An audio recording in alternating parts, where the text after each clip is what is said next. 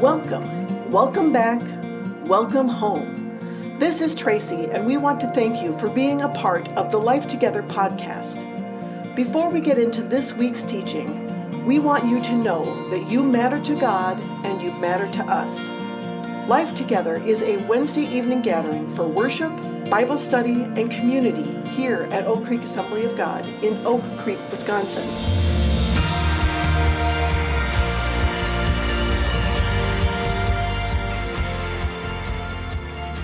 Are going to kick off tonight at the very end of a very small book of the Bible called James. And we're going to start in James chapter 5, verse 13. Are any of you suffering hardships? You should pray. Are any of you happy? You should sing praises. Can we pray as we get started tonight?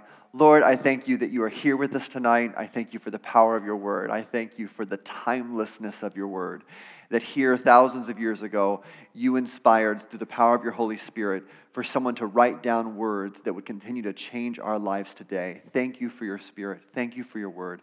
Give us a, a spirit led mindset as we listen to your word, that we would be shaped and transformed by its truth. We love you. We give you praise. We give you place in this room tonight. In the name of Jesus, we pray. Amen. Amen. Well, welcome tonight to week eight. This is the final week of our series through James. I understand it's a short book, it's five chapters. If you sat down to read the whole thing, you could do it in about 15 minutes. And we have now taken eight weeks to go through, 15 minutes. I love going through scripture at this pace. I think sometimes we have these high goals for our intake of Scripture. Uh, I know a lot of people have had the goal to read the Bible through in a year. I have uh, done that before, and it's a lot of reading. And it takes you, and that's great. If you have that goal, I'm not discouraging you, that's awesome. But on the days where I read 45 minutes of Scripture, there's also days where I feel like for me to apply about nine words of Scripture is about my limit. And so, walking through scripture at a slower pace allows me to take that time in my spirit on a weekly basis and just kind of dwell and be in that moment, allow that teaching to take deep root in my heart. I hope that this series has felt that way for you. Uh, James, we've learned about this man who was the half brother of Jesus, a man who came to faith later in his life. That while Jesus was walking around Israel teaching that he was the way, the truth, and the life, he had a few doubters, and some of those doubters was his family members. But after the resurrection, James came to faith, and he became one of the greatest missionaries, authors, and pastors in the time period of the early church. And so his short book is just packed full of practical living, how, not just what we believe, but how we believe. The book of James is often referred to as the Proverbs of the New Testament because it is filled with that kind of practical knowledge. And so the question we want to ask ourselves tonight is how does James wrap up his book. When you've only got so much to say and you're walking through deep waters really fast, how do you wrap things up? James wraps up his book with prayer and praise. And what we're going to do tonight is we're going to take a different path than we've been taking as we go through this series. Is we're going to look at prayer and praise, but in the true spirit of James, who taught us to not just be a listener of the word, but to be a doer. We're going to listen to James and then we are going to do what he says. So I'm going to preach in about 15 minutes so we save time at the end of service to do what he says because how he wraps up his book is he gives us a James inspired worship service. He's talking to a bunch of Christians and he says, okay, one last thing before I leave. When you go to church, I've got some things and I want you to do these things. These are the things that are really important. And so we're going to hear his advice about what to do and then we're going to do them ourselves tonight. So, the first thing in our James inspired worship service is prayer for the sick we believe that through Jesus' promise that by his stripes we are healed, that when Jesus took on the affliction of the cross, because he was perfect, because he did not deserve his punishment, his punishment has power. And that in the stripes that he bore on his back, there is healing for people who call upon his name. We see this all the way through the New Testament. And then Hebrews 13:8 promises us that Jesus Christ is the same yesterday, today, and forever. He does not change. And so the healing power that we see in the New Testament, we believe is still alive and active today. We have seen it in our church. And so James tells us when you get together, pray for those who are sick. James 5 14 and 15 says, Are any of you sick? You should call for the elders of the church to come and pray over you, anointing you with oil in the name of the Lord. Such a prayer offered in faith will heal the sick, and the Lord will make you well. And if you have committed any sins, you will be forgiven. Things about this instruction he gives to me that kind of open up for me a little bit is first of all, his desire when praying for the sick to call for the elders. Now, who are the elders? The word elders originally just meant beard. So if you have a beard in the room, feel complimented tonight because you're in the Bible.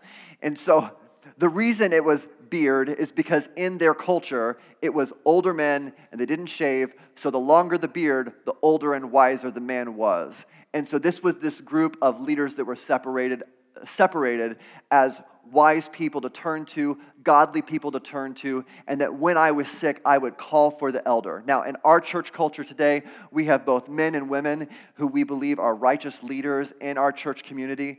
God says, call for them, which is interesting that it's not just the pastor in a service saying, hey, come on forward and let me pray for you. It's you saying, Pastor, come pray for me. Leader in my church, elder in my church, come, come pray for me. Which tells me a couple things about what was happening is that, first of all, someone most likely is limited from coming to church. Someone who then has a serious disability, a pain, something uh, that is life threatening, that they're saying, This is serious. What do I do when things get serious? I call for the elders of my church. I get them on the phone and I say, Come and pray for me. I need to see a miracle. I need to see something change. I want to encourage you to be the people that when you start hitting a brick wall in your life, call the elders of your church. Call people in your life that are spiritually mature and say, I need you right now. There's a little baby boy who was born at 30 weeks. His name's Nico, and he is a kid and a grandkid of people from this church. And he got to come home from the hospital this last week. And we are so thankful that in this moment, I know this family, and they're the type of family who goes, We're going to call the elders of the church.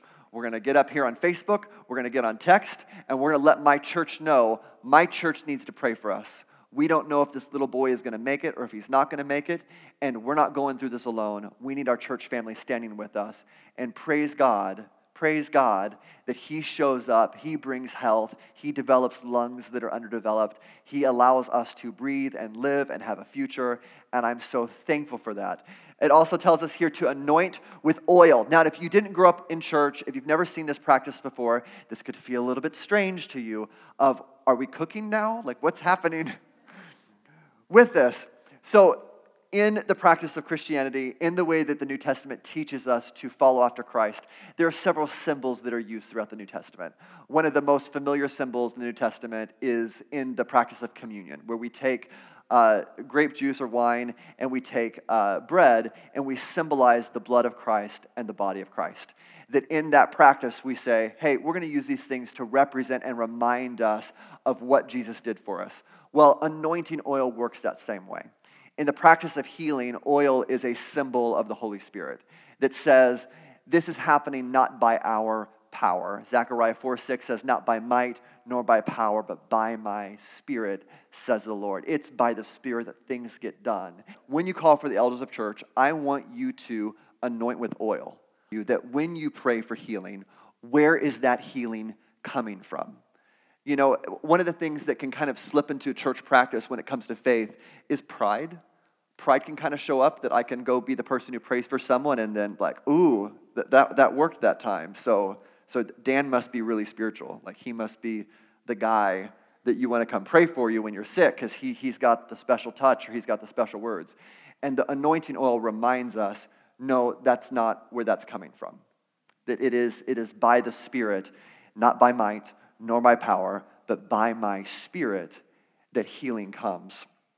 And so that oil, another trap I think Christians can fall into as well is almost like the magical potion mentality You know, for those who've been to Israel, it is kind of a cool thing to get things that are from Israel, but like oil from the Holy Land is like no more effective in healing you than Crisco or whatever vegan cooking spray you have at home. Is that it is not by might, nor by power. There is no riddle to be solved. There is no magic words. There is no pray this way or pray for this, pray, have this person pray for you. There is no spell to be cast. It is by his power, that it is by the Spirit that we're healed. Now you're sitting here going, well, Dan, that, that's, that's encouraging, but like what, what when that doesn't, what, what about when that doesn't work out? What about when we pray earnestly? One of the most difficult things for us to find settledness with as Christians praying for healing is the two paths to God's healing in our life. Because it is a disappointing fact in this world that everyone does have to die, is that God has a path to bring every single one of his children home to him. If everyone was healed every time that you wanted someone to be healed, we'd all be walking around here at 300 years old because you'd want us still to keep just staying and staying and staying. And yet, God has plans that are higher than ours. He has plans that are more magnificent than ours, that often require bringing people home before we're ready for them to be taken home. And when I approach my Father with healing, I need to have this two path healing. I have this temporary healing of heal me now so I can stay on this earth for a designed will that you have. And then I have this other healing that involves me going home to be with my Heavenly Father. If I measure the percentage of time that I will spend on this earth and the measure of time I will spend in eternity, right now is just kind of a drop. And I know that's hard to see because we're living in the drop. This is all that we see. But when I approach my, my God asking for healing, I need to have these two paths in my mind in order to be settled in my heart, in order to, to truly place my faith in Him and to give my trust to Him for Him to be the answer. My job is to be the asker. My job is to come before Him when I'm sick in my body. I'm going to pray. I'm the asker, and He is the answerer, and let Him be God. At the end of this verse, it's like He makes a quick right hand turn and changes subjects on us because He then says, And if you have committed any sins, you'll be forgiven. And I'm thinking, hold on, what are we talking about? I thought, I thought we were talking about my, my, my, kneecap that I blew out, right? Like, like, I thought we were talking about my physical illness, and now you're starting talking about sin. And I, I don't really want to talk about that. Like, let's talk about the weird rash on my back that I'd like to go away. Let's not get personal, right? And God says there is a God designed connection between your healing and your righteousness. There is a thing that happens when we come before God and we say, Lord, heal me, I'm sick in my body. And what happens in our hearts when we come to Him with those types of requests is this beautiful thing called humility. You see, because if you are walking through your life with any amount of pride, arrogance, anger, jealousy, there is something that lowers in those areas when you say, God, I am desperate for you. I am desperate for healing. I am desperate for another day. I am desperate for your rescue. God says when you cry out for healing, there's going to be this natural transition to the second area, which is the second service list order on our James inspired worship service tonight, and that is confession. James 5 uh, 15 and 16 says this Confess your sins to each other and pray for each other so that you may be healed. Isn't that interesting? Do you see the tie in here between our prayer for healing and a prayer for righteousness? I'm going to read that again. Confess your sins to each other and pray for each other so that you may be healed. The earnest prayer of a righteous person has great power and produces wonderful results. There's three people in your life that you need to be confessing your sins to. So the first person is our Heavenly Father. He is the one who is the Redeemer. He's the one who washes away your sins. He's the one who cleanses you of your sins. If we confess with our mouth and believe in our heart, if we confess in our mouth that Jesus is Lord and believe in our heart that God raised him from the dead, you will be saved. It is that confession of faith that is so critical Romans 3:23 for all have sinned and fall short of the glory of God. When we make that confession, we make it to our heavenly Father. The second person you need to be confessing your sins to are the people that you've hurt. Is that when there is someone in your life that has been wounded by your sin, they are a very appropriate person for you to confess your sins to. Oh, four or five years ago, I uh, was with a small rehearsal here at the church, and I lost my temper and said something snarky. I said something that I regretted. I said something I regretted. And so I left that rehearsal and I kind of instantly had the Holy Spirit knocking on the door, being like, hey, slow down. And so I, I found this person. I apologized to them. But then there was a second step that I knew that I needed to do, which is the next time I had a rehearsal with those exact same group of people, I then repeated my apology to that person in front of all of those people because all of those people had witnessed what I had done. And so it was important to me that for that group, for me to stop and say, hey guys, I don't know how well this stuck out to you, but last rehearsal I said some things that I shouldn't have said, and I was rude, and I just need to apologize to this person, and I want you to know that we've talked and that we've reconciled, and I just wanted to, to share that with you. Because I am I'm confessing my sins to the people that have been affected by my sins. And so if you think about the things that the Holy Spirit has convicted you of, also think about the people that have been affected by that. That's a very appropriate people for you to be confessing your sins to. The third group of people is the ones who can help. So I think about confessing my sins to the ones that I hurt, and I also want to confess my sins to the ones that can help. Just to clear, you, clear this up, it's not Facebook. So it's not, it's not Instagram, it's not Twitter. You don't need to do that there. But think about the people that can help. The people that can help are my brothers and sisters in Christ. They are people who are either with me, someone who is on my path, who's right next to me, and they're also people who are above me, people that are more spiritually mature than me, people who I look up to, that I need to sit down and have a conversation with and say, can we talk about some areas that are just slipping in my life, of places that I am, I am failing at, and I want to confess my sins to you, that you could be a brother or sister in accountability with me and help me walk through this together. That art of confession is so important. There's a beautiful place in Psalm 32 where this songwriter talks about how confession makes him feel. And I want you to listen to this. So, verse 3 to 5, Psalm 32 says, When I refused to confess my sin, my body wasted away, and I groaned all day long. Day and night, your hand of discipline was heavy on me. My strength evaporated like water in the summer heat.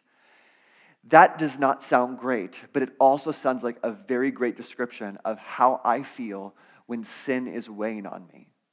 When I am walking into every room with the guilt of every sin that I've committed. When I'm walking into every room with the shame of the sin that I'm committed. That's how my body feels. It feels like things have evaporated, it feels heavy. And so let's keep reading. He says, finally, so after I gave up, right? Finally, I confessed all my sins to you and stopped trying to hide my guilt. I said to myself, I will confess my rebellion to the Lord, and you forgave me. All my guilt is gone. That is the beauty of confession. That is the God designed nature in confession. That when we confess to our Heavenly Father, to the people we've hurt, and to the people that can help, there is a lift in your life and I understand that you can feel some skepticism towards that of, Dan, man, this weight is so heavy. I, I don't think there's any quick three steps. I don't think there's any lift. It's not me that's lifting it. It's not you that's lifting it. It is the Spirit of God that is lifting guilt from your shoulders when you go through this act of confession, when you add confession to your worship service. Can I make one side note when we talk about confession? Can you also strive to be someone who's really great to confess to? I'm in a marriage, uh, husbands and wives. This can be a, a, a shortcoming. That when that person finally comes around who's in relationship to you and they lean in and they say, Yeah, I was really stubborn yesterday. And we go, Yeah, you were. and you've been that way for a long time. Reminds me of three years ago when you said this in front of my mom right? Can you work on being a really great person to confess to? I think it is one of the fears that people legitimately have attached to confession is if I am honest with you, you're going to grab the closest sharp object and come after me. And I think it is really easy for us to get into a vindictive nature when someone does open up, when they do reach a place of confession in their life. When, when someone starts a confessive, a confessive tone around you, can your Holy Spirit alarm bells go off and slow your heart down? And if it's too much to process, just smile and nod for a little bit. And allow God to do a work in your heart and teach you to forgive the way that Jesus forgave. Jesus is the kind of guy who sees someone mocking him on a cross next to him and reaches out and, and longs for his forgiveness. He's the kind of guy who sees a Roman soldier nailing him to the cross and says, Father, forgive them, for they don't know what they're doing. That can be tough, but be a great person to confess to. Be the person who says, Praise God that you've come to this point. Praise God that, that I can be here with you. Let's pray together. Thank you so much for telling me this. I'm so thankful that you felt willing to, that you could share this with me. Thank you for showing your trust in me by having this conversation. And we can lean into this. It's not always easy, but I, I, I challenge you that, that we can do that and make, a, make us good at confessing and make us good at receiving confessions. Now, what James does here, as we're kind of on this faith journey of praying and confessing, he pauses really quickly and he goes on this divergent path to explain someone who did just these things. So, in James chapter 5, verse 17 and 18, he says, Elijah was a human as we are, and yet when he prayed earnestly that no rain would fall, none fell for three and a half years. Then he prayed again, the sky sent down rain and the earth began to yield its crops. He's referencing a miracle that happened in, in 1 Kings when Elijah stopped the rain for three and a half years because of a sinful nation, nation. But then the day came for the rain to come back, and Elijah gets up and he starts praying. From Elijah's story, I just want to pull out today four uh, stages in the life cycle of faith. So the first one is this: is faith starts with a promise. Every time you trust God for something, every time you lean into God, it's because of something that He said. It needs to be because of something that He said. It is the promise of His word, it is something that He told you. Romans 10 17 says, So faith comes from hearing, that is, hearing the good news about Christ. That when we hear good news, when we know what God said, when we turn to His word and we see what His promises are, then our faith begins and starts with a promise from God. Romans um, jumping ahead here. So faith grows in persistence. So Elijah knew that he had been promised something from God. He starts praying, and as he's praying, he tells his servant, Hey, uh, God told me it was going to rain. That's my promise. Uh, will you go, check over there and see if it's raining yet? The servant comes back and he goes, No, it's not raining. And Elijah says, Okay, go, go, go check again. And he comes back, Is it raining yet? Nope, it's not raining yet. We're all outside, sir. we'll go, go, go check again. And he sends them back, and Elijah is moved into this place of persistence. I challenge you to be persistent in your prayer because our faith grows in persistence. That when you don't give up, your faith expands. Why? Because you're standing on a promise of God and you are being persistent. You are not backing down, you are following through, you are not giving up. Galatians 6 9 says, So let's not get tired of doing what is good. At just the right time, we will reap a harvest of blessing if we don't give up. I know I've got people in this room that have been praying for healing for many years. I've got people in this room who've been play, praying for a lost child, a family member for many years. Don't give up. Be persistent. Your faith will grow in persistence. Finally, faith rejoices in the payoff. This is the rejoice moment when God comes through and we celebrate. Sing it loud. Share your testimony with others of the good things that God has done. When He has come through on His promises, we share it and we celebrate in the payoff. The last thing on my list here is that faith is grounded in perspective. This is the thing that keeps us balanced. It is the thing that allows us to focus on what should be focused on and not be distracted by what we should not be distracted by. Luke 10 19 and 20 says, Look, I have given you authority over all the power of the enemy. And you can walk among snakes and scorpions and crush them. Nothing will injure you, but don't rejoice because evil spirits obey you Rejoice because your names are registered in heaven. He says, I want you to keep focused. And if you are if you have a God given perspective, your faith will stay grounded. That as you are standing and starting with a promise, as you are growing in your persistence, as you are rejoicing in the payoff, you can be grounded in perspective and keep the right things centered. Elijah did this, and on that day, he saw a mighty rainstorm come. There's this beautiful finale to the story where Elijah is running down the mountainside as the, the, as the rain is coming in, and he runs ahead of these chariots for miles and miles back to the palace, rejoicing of the good things that God's done. God has a payoff for you. He has a place where all of his promises will be revealed to you. Stay true in the persistence, stay grounded in your perspective. This is how James wraps up the chapter. I'm going to read the last two verses here. And this is our third item on our list for our James inspired worship service, and it's prayer for the wanderer. James says if you want your perspective to be balanced, don't get stuck looking at temporary things. I want you to stay focused on heavenly things. I want you to stay focused on eternal things. And this is how he wraps it up in the last two verses. My dear brothers and sisters, if someone among you wanders away from the truth and is brought back, you can be sure that whoever brings a sinner back from wandering will save that person from death and bring about the forgiveness of many sins. And then he's done. And that's where he stops. He says, When you come together, always stop and pray for the wanderer because your physical body, it might be sick today, and God might have it in his plan to heal your body, but all of our bodies will eventually decay. But the thing that is eternal is the soul. And so when you get together, I want you to pray for the wanderer. Father, as we close our night tonight, as we wrap up this series of walking, working through the book of James, we just want to give you praise. Can we give praise to him right now? Can we just lift up and say, God, you are worthy. We praise you. We want to recognize all the good things that you have done. We are not a grumbling people. We are a people who are fully aware and thankful of your mighty work. We see that your plans are better than ours. We have seen how you've been faithful to us, and we just give you praise. We give you place, God. We don't lift ourselves up, we pull ourselves down that you would be greater, that your name would be higher in our lives and in our city and in this church.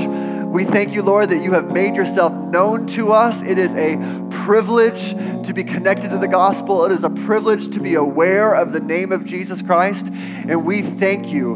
We claim that your will would be done in our community. We claim that your will would be done in our families, in our workplaces. And as we leave this place tonight, we leave standing tall, knowing who we are. We are your kids. We identify with you. You are our Father, and we have claimed you. And we thank you, God, that you are with us tonight. And I pray that you would let us walk out of here walking tall with your Spirit. We love you. We give you praise. We give you honor. In the name of Jesus, we pray. Amen. Amen. Can we give him praise tonight? Thank you so much for being with us for the Life Together podcast. It's even better when we get to see you in person. You are invited to join us on Wednesday evenings here at Oak Creek Assembly of God. We are a church that exists to reach our world for Christ as we lead people to discover and become who God has created them to be. Find us online at oakcreekag.org.